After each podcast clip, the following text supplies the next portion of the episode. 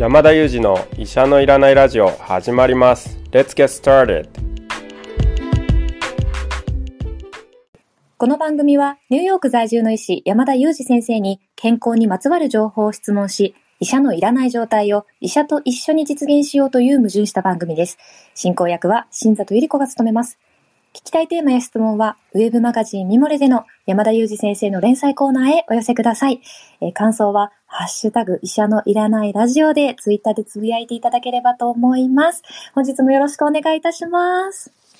よろしくお願いします。お願いします。今回もですね、はい、前回に引き続きまして特別ゲストソン・ミヨン先生にお越しいただいています。よろしくお願いします。どうもです。よろしくお願いします。よろしくお願いします。なんとしかもあの新里さんはですね、ソン先生の大ファンということでですね、はい、前回に引き続きあの前のめりで収録を進めてもうすっかり忘れてしまってました。前のめりを指摘されたことを忘れるぐらいまたちょっとめりながらあの一緒のいらない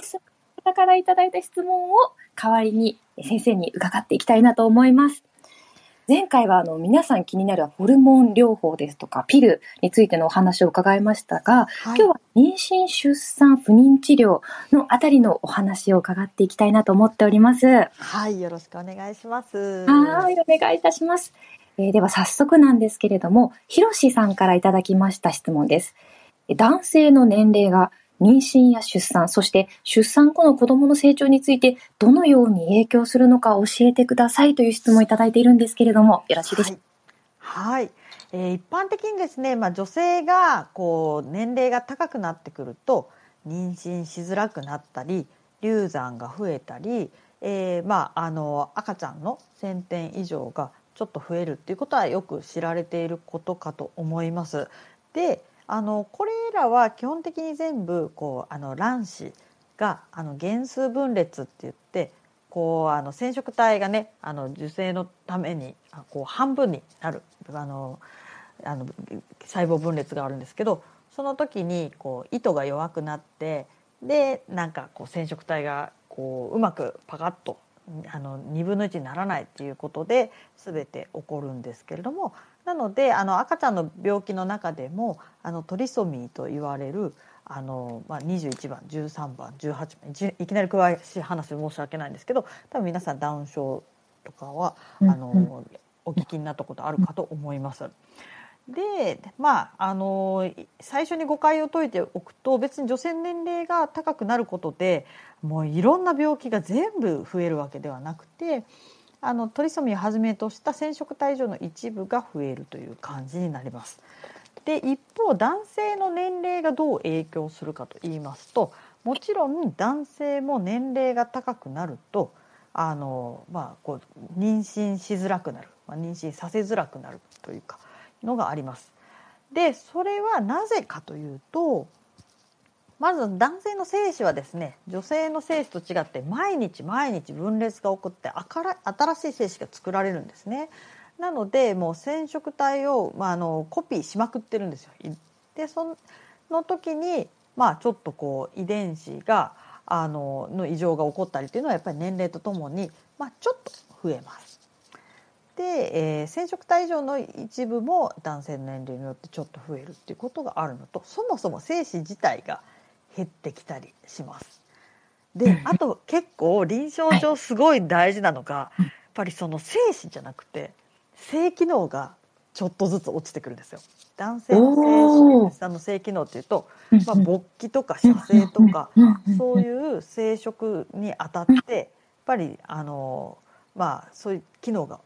年齢とともにアクティブでなくなってくるので、結果としてやっぱり妊娠を、まあ、しづらくなるっていうのがあります。特にやっぱりよんじゅうだいになるとだんだんそれで不利になってくる。なので女性はやっぱりあの、まあ、年齢とともにちょっとずつ妊娠しづらくなったりして、特にさんじゅうだいこう半の後半さんじゅうなな、はちぐらいからぐぐっとあの、まあ、ちょっと妊娠しづらくはなってくるんですけれども、男性はもうちょっと後にはなりますが、やっぱりあの男性もいつまでもバリバリ妊娠させられるということではなくなってきます。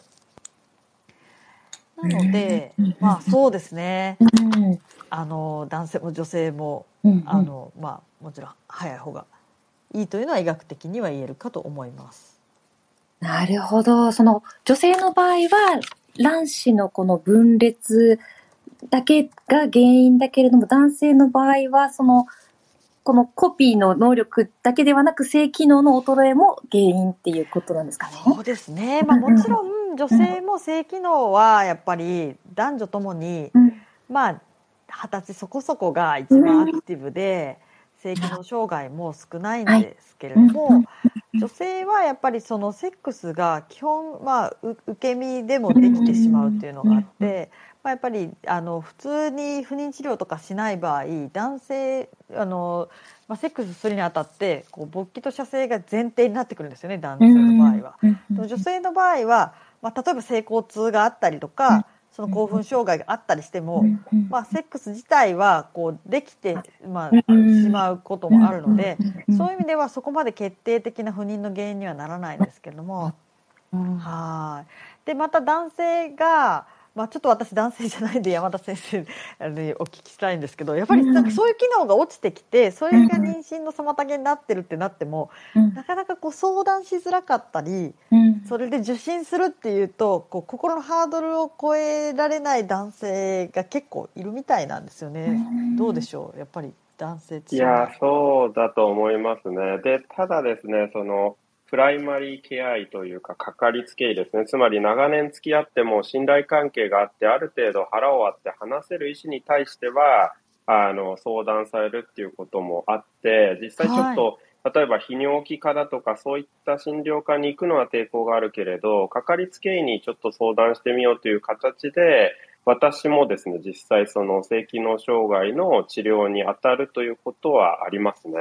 そうなんですね。もうなんかその辺は、まあ、確かにこう改めて泌尿器科に行くとかがハードルが高い人がそういうふうにあの普段のあのかかりつけの先生に見てもらえるとすごいいいですよね。そうですね。ただまあアメリカでもそういった抵抗を感じる方も多いという実感があるので、日本ではさらにもしかすると抵抗が強いものかもしれませんね。そうですね。なんかもう男性不妊っていうのがだいぶこのじゅうねんぐらいで、まあ、クローズアップされて啓発されてきたかと思うんですけど、どうしてもやっぱり男性側がこう、まあ、受診になかなかこうあのしてくれないので、女性の側がその間に年齢が経っていって焦るみたいなあのカップルの方も多いので、なんかカジュアルになんかみんながそういうなんかケアをする、むしろそういうふうにちゃんと相談できるところがあるのが俺かっこいいみたいになってくるっていうか、そうですよね。思うんですけどね。言葉はすごく聞くようになったなと思います、男性不妊っていう言葉は。あ、そうですよね、はいはい、なんかあの、まあ、フェムテックって言ってあのヘルステック の、 あの女性向けのあのジャンルがあるんですけど、はい、そういった関連で男性の精子を自分でこうなんかルーあのスマホのルーペとかで見て精子をチェックしたりとか、はいはいはい、そういうグッズとかも出てたりとかして。おお、それはフェムテック領域なんですね。なんかくくりではなんかフェムテックっていうのの中に、うん、妊活っていうのがあって、はいはいはい、そこになんか男性向けのアイテムをなんか関連であの盛り込まれることがあるので、えー、面白いですね。そうなんです。いやなんかあの相談しにくいからなのかわからないですけど、私新聞とか読んでるとそういう性機能障害向けに訴求するようなサプリとかマカみたいなのを、はい、そういうのがすごいだから売れちゃうのかななんて思いました。いっぱい。そうですね、うん、なので、まあ、精子とかその勃起機能とか、はい、そういうので、あと射精機能も結構射精障害の方が多くて、なんか日本に結構多いみたいなんですけど、床オナって言って床に寝そべってスリスリするマスターベーションずっとしてきた人がなんかこう膣内の刺激だとその射精に至れないっていうので、で男性もいったふりをしてごまかしていたけど、実は射精したと思った後に精子が一匹もなくてバレるみたいな。すごいですね。そんなことがそういう日本独特のなんかものがあるんですね。なんか畳が、畳の文化のせいではないかと言ってたんですけど、一応なんかそういう論文は日本以外から出てないらしくて、はい、畳, 畳文化のせいでしょうね。畳が気持ちいいらしいんですよ。そうなんですね。じゃあちょっとこれ、えー、逆にそんなことが学術論文として出ているんですね。私知らなかったんですけれど、そう、それでなんかあのこうね、あのマスターベーショングッズの会社であるテンガさんとかがそれをなんとか膣で射精できるようにあのこうトレーニングするキットとかなんか作ってたりとかしていろいろと、そうです、その分野では熱いんですよ。すごい工夫がされてますね。はい、ありがとうございました。はい、ではちょっと次の質問に、えー、行きたいと思います、はい、モリスさんからいただきました。ソンミヒョン先生、不妊治療は早く始めた方が良いと聞きます。何歳までに始めるのがいいでしょうか？また、どのくらいの期間不妊だったら受診した方が良いという目安はありますでしょうか？ご質問いただいております。なかなか難しいんですけれども、まあ、あのその方がですね、えーまあ、にとってもちろん今が今日が一番若いっていうのもあるので、なので、まあ、早い方がいいっていうのは、まあ、医学的な事実ではあるんですけれども、例えばですね、まあ、あのこう今まだにじゅう代ぐらいで、まあ、こういろいろとまだこう仕事もこれからキャリアを積むみたいな時期に、まあ、今日始めた方がいいですよっていうのはちょっと、まあ、やっぱり他のあの要素、ライフスタイルとのバランスで決めるべきかなというふうに思います。でえーまあ、先ほどもお話ししたんですけど、まあ、あの妊娠あのする能力、妊用性っていうのはだいたい、まあ、にじゅう代後半さんじゅう代前半ぐらいまではそんなに変わらなくて、でさんじゅう代後半ぐらいから下がり始めて、さんじゅう代後半の後半ぐらいになるとガクッと下がり始め、だいたいよんじゅうごぐらいまでにはほとんどこうなくなっていくっていう感じ、もちろん例外もあるんですけれども、なので一般的に言うとそんな感じなんですけど、一方にじゅう代後半ぐらいからもうあのこう、まあ、運の悪い方では早発閉経とかになる方もいるので、もし生理がすごいにじゅう代だけどまばらみたいな人はやっぱ早めにあの検査や治療を受けた方がいいと思います。で、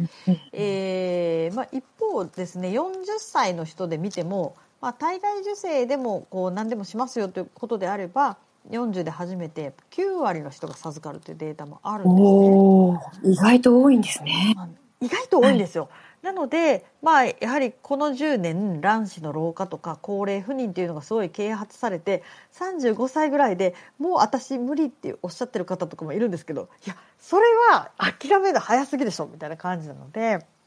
あのやっぱり、えっと、不妊治療をよんじゅうまあ、よんじゅういち、にじゅうさんとかで始められて授かる方もたくさんいらっしゃるので、であの今年の春からあの不妊治療、あの人工授精、体外受精、顕微授精などが、あのー、保険適用になりましたけど、よんじゅうさんになるまでに始めると、えー、保険が効きます、えっと、確かよんじゅっさい未満で始めるとろっかいまでいっかいの妊娠あたり体外受精が保険効いて、よんじゅう過ぎたら、えっと、さんかいまでだったと思うんですけれども、一応ですね、えっとまあ、そのような目安になってます。それが、まあ、だいたいこう妊娠力に応じて制度が決まっているので、参考にしてもらえたらと思います。で不妊期間については昔は確かねにねんかさんねんかどっちかだったんですけど、一応ですね、えー、と何年か前にあの不妊症の定義が変わりまして、はい、普通に夫婦生活をしていて、えー、いちねん経って妊娠しなかったらもうそれは不妊症と考えると。おー。なので、まあ、いちねんぐらい普通に子作りをしてできなければ、まあ、あの不妊治療のところを受診してもらうんですけど、すでにさんじゅう代後半さんじゅうご以上っていう方の場合はろっかげつぐらいがいいというふうにされています。あ、ろっかげつ、えっと、さんじゅう代以上の方だったらいちねんさんじゅうご以上の方だったら、まあ、いちねん待たずに半年ぐらいでできづらければ受診するのがいいってなってるんですけど、でも結構患者さんの話を詳しく聞くと、はい、そもそもなんかセックスレスでなんか月に一遍排卵日この辺かなって頑張ってますみたいな、やっぱりねセックスを毎日する人の方が妊娠しやすいんですよ。うん、いつ排卵日があるか分かんないじゃないですか、うんうんうん、でやっぱり月に一遍しかしない人っていうのはなかなか妊娠しづらいので、うんまあ、そもそももうセックスとか毎日毎日っていうかもう頻繁にするの無理みたいな方の場合は、うん、いちねん待たずに不妊治療の方に相談しつつでもいいと思います。なるほどなるほど、まあ、そういう性生活の回数とも絡めて考えた方がいいってことですよね。そうなんです。なるほど、はい、回答いただきました。ありがとうございました。はい。いや、今日もちょっと勉強になることがたくさんありすぎました、山田先生。いやー、そうですよね。新座さん、やっぱりちょっとこのにかいともすごい前のめりでしたね。いやー、なんか面白い感じでお話ししてくださるじゃないですか、なんていうか。はいはいはいはい。してくれるというか、なんかそれでちょっともっと聞きたくなるっていう、あの、前のめりになってしまいました。いやもうちょっとなんかあの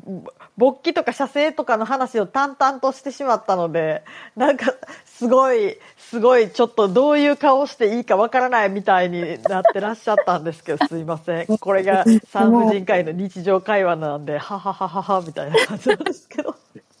いやでもなんかそんなようなあのちゃんとあの、まあ、どんな顔していいかわからないって方も多いかもしれないんですけれどもきちんとこう知っておきたいことですもんね。そうなんですよ。妊娠ですからね。うんうん、はい、そうなんです、はい。私、あの、個人的にこのですね、今、ちょっと、あの、リスナーの方にはお見せできないんですけれども、先生が書かれたこの、娘に伝えたい性の話という本が、本当にもうお気に入りで、ありがとうございます。もう読んでます、娘と。じゅっさい。お嬢さん、じゅっさい？はい。まあ、うちの娘と一緒じゃないですか。そうですよね。一方的に存じ上げてるので、あ、先生も娘さんいらっしゃるんだと思いながらちょっと、はい、あの苦労してます子育てで、はいとか言って生意気ですよね。生意気というか、うんはい、甘えきってますね。あ、甘えきでそうなんですね。なめきってるというか。そうなんです。はい。このあたりもいろいろお伺いしたいところなんですけれども、はい、はい、あの先生のですねツイッター の, あの、はい、お名前の後に書かれているちょっと言葉が少し気になっているので、はい、ちょっとこのあたりについても聞いていきたいなと思うんですけれども、はい、よろしいですか、はい、ありがとうございます。私のツイッターアカウントに、えー、まあこう子宮体がんっていうのはあの検診が不要であるということを書かせていただいてて、トップトップ、トップもそうでしたっけね、今。そうです、そうです。はい。なんか、子宮体がん検診が痛いっていうお声があったときに、そもそも子宮体がん、子宮がん検診っていうのは子宮頸がんの検診のことで、体がんっていうのは、もちろん、あの、症状や画像所見から、あの、子宮体がんを疑うときは検査として行うことはあるんですけど、幅広く皆さんに検診として受けてもらうにはエビデンスはないんですね。なので、えっと、子宮頸がんっていうのはパピローマウイルスっていうウイルスが原因になってワクチンで防いだり、まあ、検診であの子宮の入り口の細胞を取ることでがんになる手前で発見するというのでもうこれは高いエビデンスがあるんですけれども、体がんの方はですね、まあ、不正出血とかなんかこれ月経不順なんかな不正出血なんかなみたいなあの症状だったり、まあ、だいたいよんじゅうだい以上ぐらいであのアラフィフぐらいで多いんですけれども、あの子宮の中に、えー、子宮内膜っていうところに塊が見えたりとかそういう所見があると検査を行います。ただ子宮頸がんの検診は子宮の入り口をちょっとめあのブラシとかでこするので、まあ、そこまで痛くない方が多いんですね。あの診察の器具とかかけますけど、でも体がんってなると子宮の奥に棒を突っ込んで吸引したりあのブラシで取ったりするので結構痛い痛みを感じることが多い。特にお子さんを出産されたことのない方だと痛かったりするんですけれども、またこれがですね盲目的にあの絡め細胞を絡め取ってくるっていうような検査なのでその検出率も低かったりするんですね。なので全員にやるメリットはないということなので、まあ、そなんかこう昔は自治体の検診とかでも希望者には子宮体がんの検診もしてたりとかするんですけど、はい、痛いし医療費の無駄なので、うんはい、今は厚労省もそれは不要だっていうふうに言ってるんですけど、ただなんかこう人間ドックに入ってたりなんか自治体の検診でやってるその自治体もあるみたいなんですね。なのでまあ、ちょっと必要性が高い場合は検査が痛くても、まあ、他の検査も結構、ね、大腸ファイバーとかも結構大変だったりするけど、必要性があればもちろん多少苦痛でも仕方がないっていう面はあのいろんな体の臓器であると思うんですけど、そもそもあんまり意味がないので、そこの痛みは不要かなということで、はい、あのアカウントに啓発のために載せさせていただいております。いや、まあ、私はまさにその啓発をされるべき対象というか、経管検診も興味というか、あのそういうことをきちんと気をつけたいなっていう人ほど多分一緒にどうですかって言われたら受けちゃうと思うんですよね。いいんだろうなと思って。そう、まあ、でも山田先生本当なんか不なんか別にエビデンスはないし不必要かもしれない過剰な検査っていうのはあの特に自費診療とかドックとかではありがちではありますよね。いやもうそうですね。しかもその子宮体がん検診は本当日本の先生とお話をしてて初めて知ったというかですね、こちらでやるっていうそもそもなんていうか考えすらないので、あのちょっと聞いて驚くっていうような感覚なんですけれども、あのやっぱりそうですね、検査はやればやるほどいいと思われている感覚を持たれている方が特にやはり日本の方で多いので、ここをこう訂正するって難しいですよね。そうなんですよ。でドクターの方もいややってたまたまやって引っかかって見つかった患者さんがいるよみたいな、なんかそういう体験に引っ張られて悪いことじゃないんじゃないみたいな。そうですよね。そういやなのでちょっと、まあ、もちろんあの痛みだけ痛みもあるし感染したりすることもある検査なので、子宮の中に、ね、ばい菌が入ったりして、うんうんうんうん、なのでちょっとこうなんか必要性が低いのに受けてそういう思いをする人がいなくなるな い, いなくなるといいなというふうに思っています。はい、もう私はその第このこのなんて言うんでしょう、リアルに私はそれを や, やらない一人目一人目というか人になりますのでそして周りの友人にも伝えます。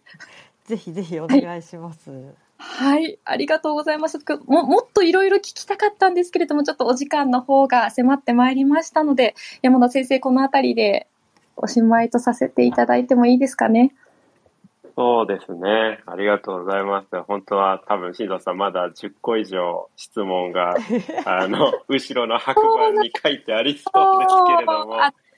以前いらした稲葉かな子先生とされてる民立の話とかも聞きたいなと思ったんですけど、また今度、そうですよね。じゃあちょっと今度稲葉先生と私両方いっぺんに呼んでください。乗っ取りますね。もうめちゃくちゃ豪華ですね今回は。いや、ぜひそんな回もまた開催していきたいと思います。というわけで、あの前回に引き続きましてですね、今回も特別ゲストソン・ミヒョン先生に出していただきました。本当に今日はありがとうございました。ありがとうございます。めっちゃ楽しかったです、はい。ありがとうございました。それでは今日もですね、えっと、ソン・ミヒョン先生と、それから新藤さんと私のさん名でお送りしてきました。Thank you for listening and see you next time.